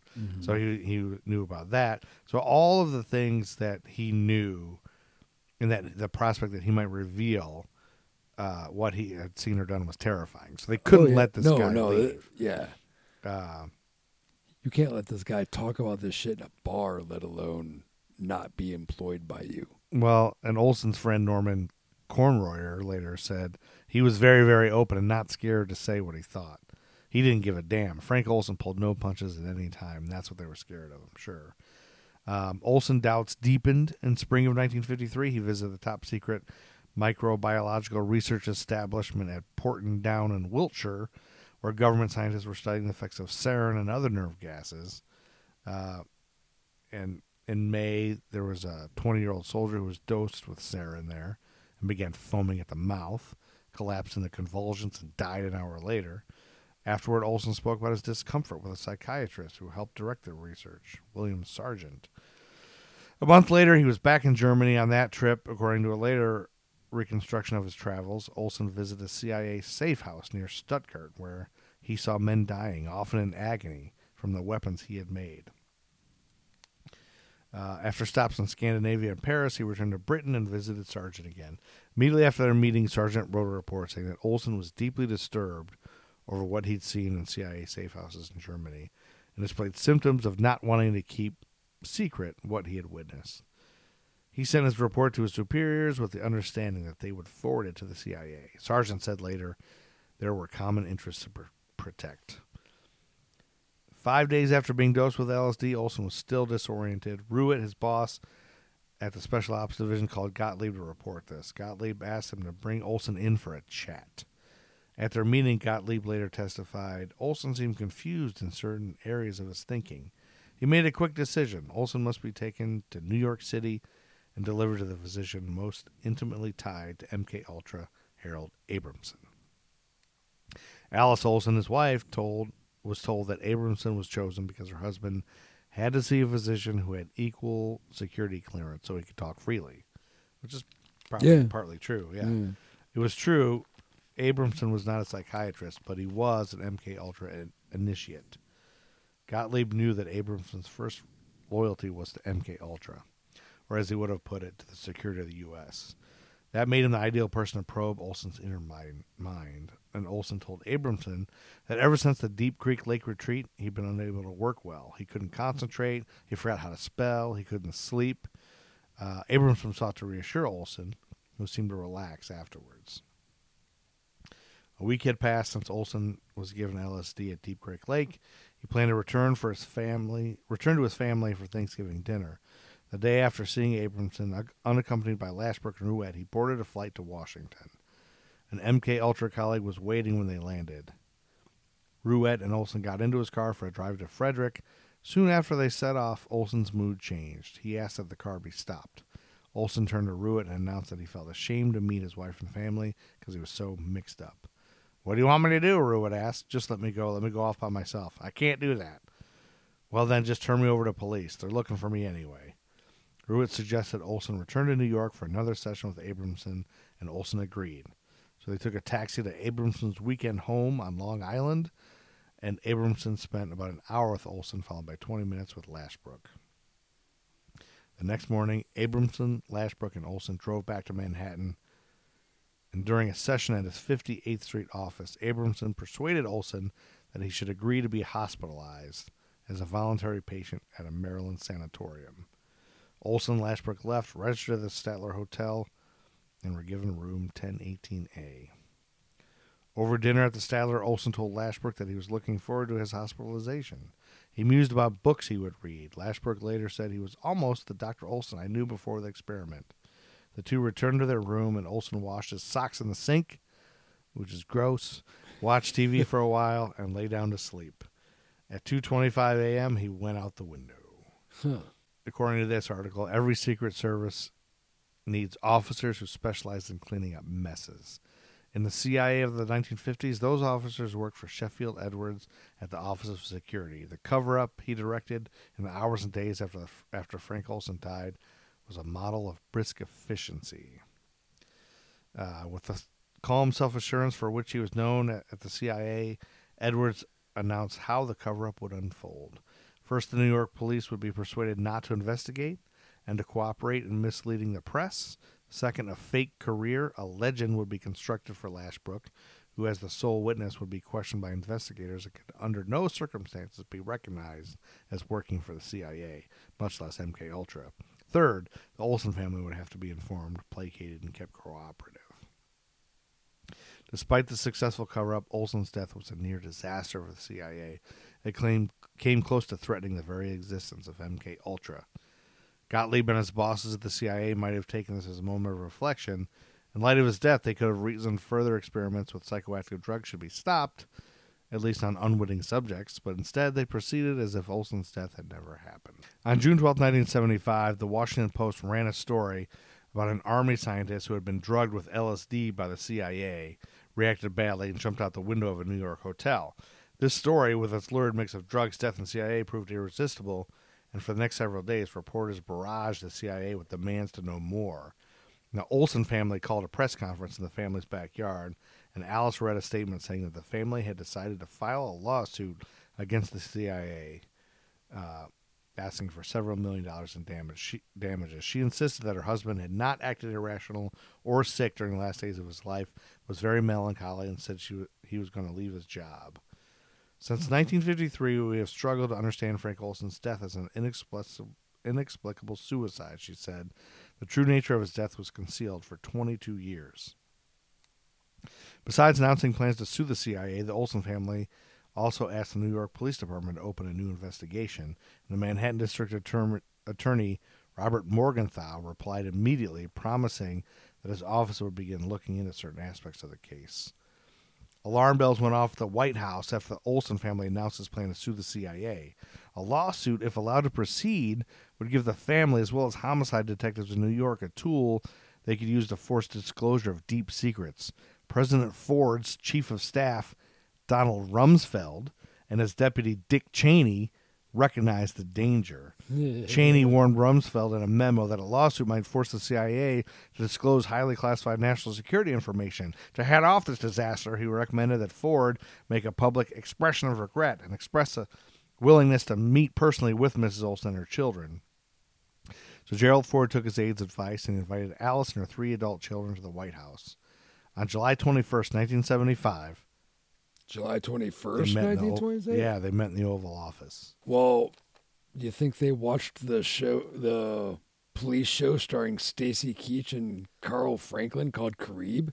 Oh, was that on that same day on July was, 21st? That was. That was about, Oh. that, that, it was a show about two Miami-based detectives battling crime in the Caribbean. Oh, I'm sure they did. Probably. Well, on that day, they met in the Oval Office, and it was a unique historical moment. The only time an American president has ever summoned the family of a CIA, CIA officer who died violently and apologized on behalf of the U.S. government. Later, they met with CIA Director William Colby at the agency's HQ in Langley, Virginia, and he apologized for what he called a terrible thing that should never have happened. Some of our people were out of control in those days, Colby said. They went too far. There were problems of supervision and administration. White House lawyers offered the Olson family $750,000 in exchange for dropping its legal claims. After some hesitation, the family accepted. Congress passed a special bill approving the payment, and that would have closed the case if Frank Olson had remained quiet in his grave. But at Olson's funeral, Gottlieb had told grieving relatives that if they ever had questions about what happened, he'd be happy to answer them. More than two decades later, at the end of 1984, The end of 1984. yeah, I have 1994. I didn't give you that, but what happened at the end of 1984? And the same year that Van Halen's 1984 came out, Yeah. yeah, they decided to accept its offer and called to arrange an appointment. When Alice, I meant to give you that. When Alice, Eric, and Niles Olson appeared at his door, his first reaction was gr- relief. I'm so happy you don't have a weapon, Gottlieb said. I had a dream last night you arrived at this door and shot me. Eric was taken aback. Later, he came to marvel at what he saw as Gottlieb's manipulative power. Before we even got through the door, we were apologizing to him and reassuring him. He said it was a brilliant and sophisticated way to turn the whole thing around. He began by telling the family what had happened at Deep Creek Lake on the 19th of November, 1953, uh, and that these guys were given LSD to find out what would happen if scientists were taken prisoner and drugged, Would they divulge secret research and information. Then he began musing about Olson. Your father and I were very much alike, he told Eric. We both got into this because of a patriotic feeling. We both went a little too far. We did things we probably shouldn't have done. That was as close to confession as Gottlieb ever came. He would not say what aspects of MK Ultra went a little too far, or what Olson did uh, that they probably shouldn't have done. Nor would he entertain questions about inconsistencies in the story of Olson's death. When Eric pressed him, he reacted sharply. As the family were rising to leave, Gottlieb pulled Eric aside. You are obviously very troubled by your father's suicide, he said. Have you ever considered getting into a therapy group for people whose parents have committed suicide? Eric did not follow that suggestion, but it left a deep impression on him. For years, he'd been confused and depressed by the story of his father's death.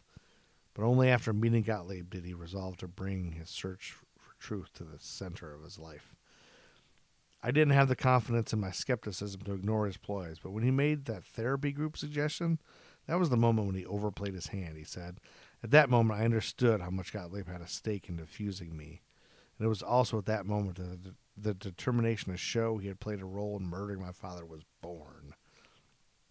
Eric Olson waited another decade until after his mother died before taking his next step, arranging to exhume his father's body. Ooh. Several reporters stood near him as a backhoe clawed through the earth at Linden Hill Cemetery in Frederick, Maryland on June 2nd, 1994. June second. That was Yeah. That was a Thursday. Mm-hmm. That was must see. Thir- that was must see TV Thursday on Wait, he's, NBC. he's having his father exhumed on must see TV on Thursday? What was on? Exactly. Well, that was that was the the days of Mad About You and Wings and Seinfeld and Frasier with Law and Order filling that gap of justice at Oh. the end of Thursday night. Wow. And Fox, Yeah? Fox was that was when the Simpsons were on Thursday. No, Simpson was on Thursday. Simpsons were on Thursday. That. was the lead. It was the lead in for the Sinbad show. Oh, the Sinbad show. I, I, I, I I haven't thought about the Sinbad show in a long time. I forgot the Sinbad had a show. exactly, but that then that takes us to In Living Color. In Living Color. In Living Color, J Lo was on In Living Color.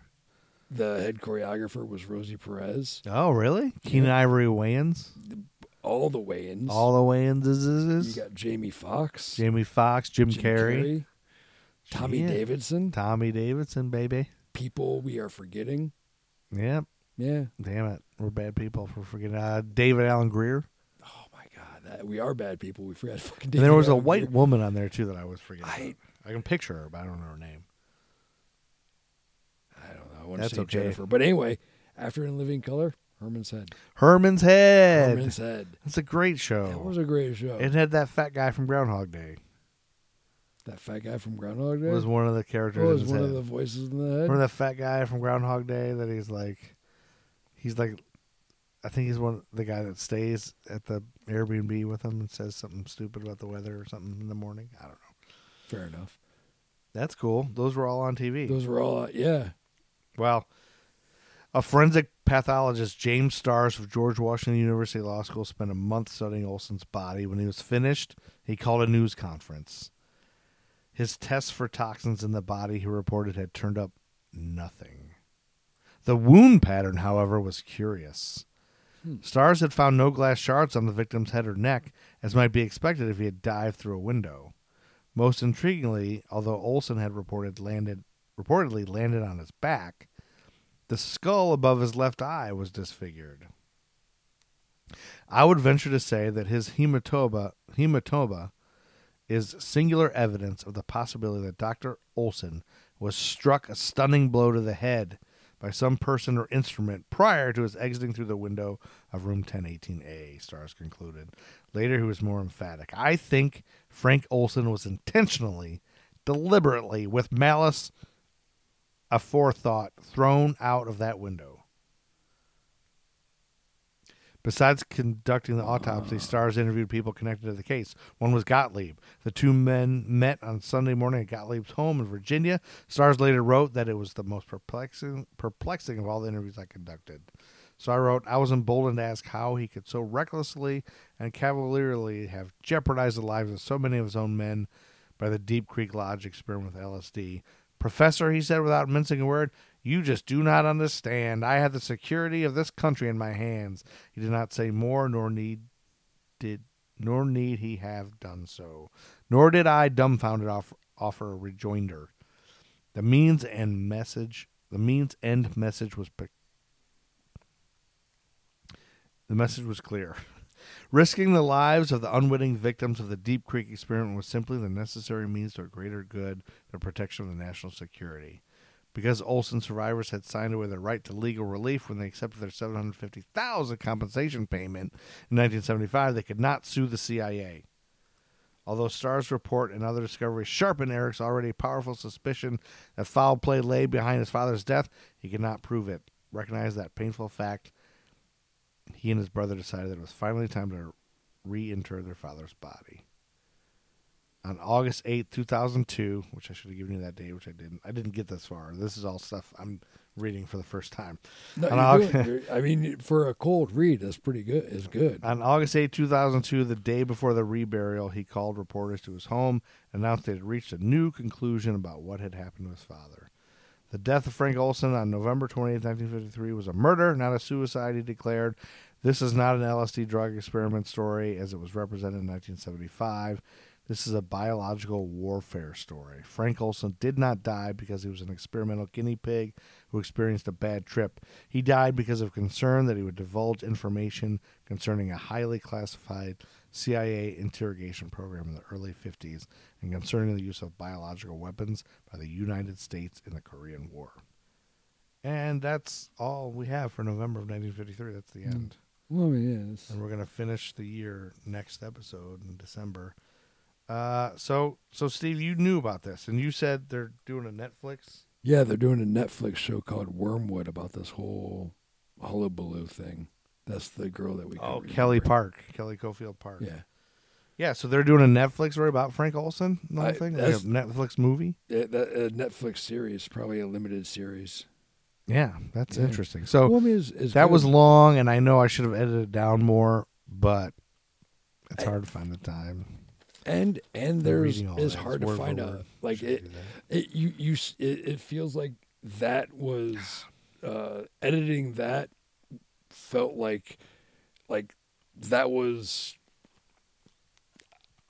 what I wanted to do with the Piltdown Man. Yeah. it was just just straight up all the information because it was just ridiculous. Uh, they're Yeah. both it, it was both people in power covering their own asses Yeah, and it's just sad. And- like when you get into this, it's all like just like it's sad when you realize, and that's what this is why I think so many people are scared and don't want the real history taught. no Like, please don't tell the re- like people don't want to face the fact that we live in a corrupt country, a corrupt society that's been well, it- based in corruption. That's been running with. I mean, it's been bad thing after bad thing after bad thing for years, and people just don't want to. They want to believe this is the greatest country in the world, and Well, it's, that's it's people, good. The people that did just. this, the people that did those things, believed they were doing it for the greater good. They Mhm. believed they were making sacrifices. Right. You know. And that I think that's part of it. I mean, there is a percentage of the population that thinks. I mean, everybody thinks they're doing the good thing and the right thing, and everyone else is wrong. Everybody thinks that. It's like, yeah, that's that's why they always say the road to hell is paved with good intentions. I mean, yeah. I mean, I remember the day when I thought, like, it's it's not. Everybody thinks they're right. Nope. There's nobody out there that's like Cobra Commander just saying, "I love evil and I'm going to take over See, everybody." That's the thing. Like, I don't like every villain thinks they're. No one's a villain in their story. yeah, the villain thinks they're the good guys. Yeah. Yeah. So They're maybe we're doing the villains. I'm used to. I'm I'm lucky in the fact that I'm used to thinking I'm the villain. Well, I think if you if you didn't always wear like a like black bandana over your eyes with the holes cut out, Well, I mean, I like the mask look. I Lone mean, Ranger, Yeah, he wasn't a villain. He wore that. he was a villain to the people he fought, and he fought the he he was traditionally fighting the power structure of the area. The Joker was a villain. Yeah. And he, he relished in his villainy because he looked at he looked at the people who saw themselves as good as hypocrites. If Gruff and Loud are superheroes, who's our nemesis? Who's our villain that we fight? I don't think we fight our Father Time. I don't think we fight Father Since we're Time since we're our skin is still so supple. it is. I mean, we are young looking fellas. I think if you shaved our gray beards, we could at least pass for mid thirties. I think people check out the Gruff and Loud show and they're like, man, these dudes are sexy.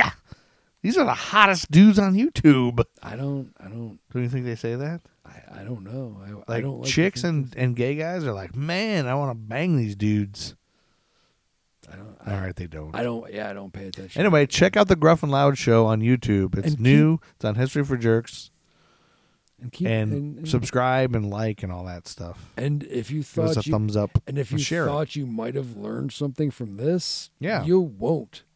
You won't feel Oh, that way after you won't learn. Loud. You'll learn a little, but you might learn about if you don't know anything about outsider house music. You could learn a little bit because Yeah. we're learning together. No, yeah, that's Like we're just telling about stuff we just looked up and Mm-hmm. stuff, and then we're just bullshitting. And then in one episode, you get a deep dive into Steve's brain and what's going on in his brain. And it's not pretty. spoiler alert: it has lobsters in it. It does. Lobsters pee out of their faces, That's weird, but it's true.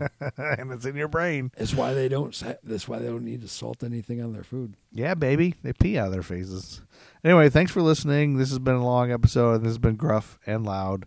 He's gruff. I'm He's loud. loud. Yeah, he's gruff. Well, I'll say it again. loud. He's gruff. He's loud. Thank you for listening to uh, American Indeed, Time thank Leather you very for Jerks. much. Check out Nerd School. Check out Gruff and Loud Show. Uh, and you know, while you're at it, just hit up Pornhub and look at look up uh, some POV action. I don't. I don't know if Pornhub needs any help, but And they probably don't need any help. They I should mean, give us money. Maybe they're not looking give us money. that, you know. Uh, get out of here, Chuck Berry. Oh fuck! What? Do you, what am I?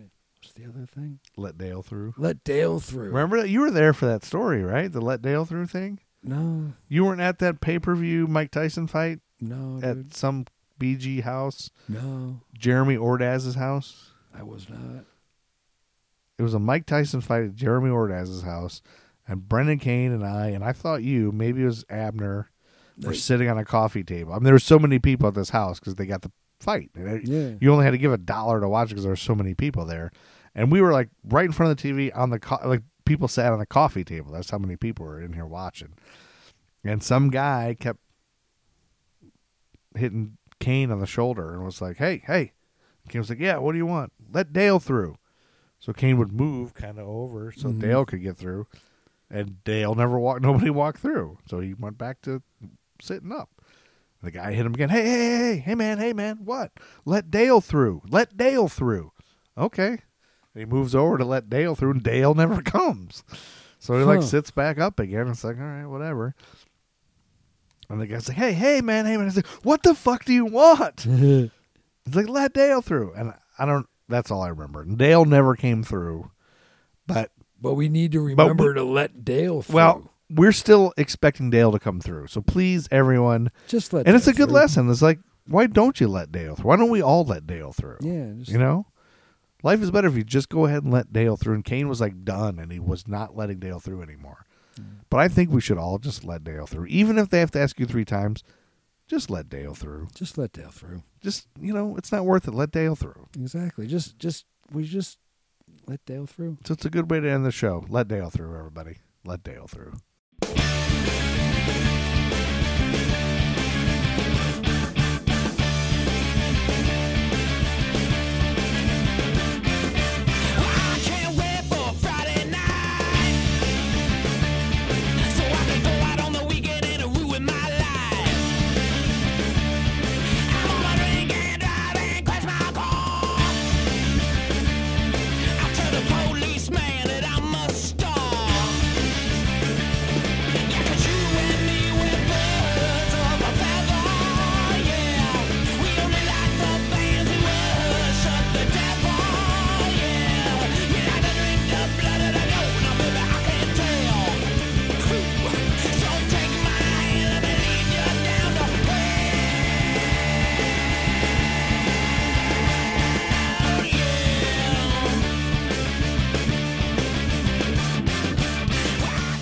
Matt Truman Ego Trip is the greatest band of all time.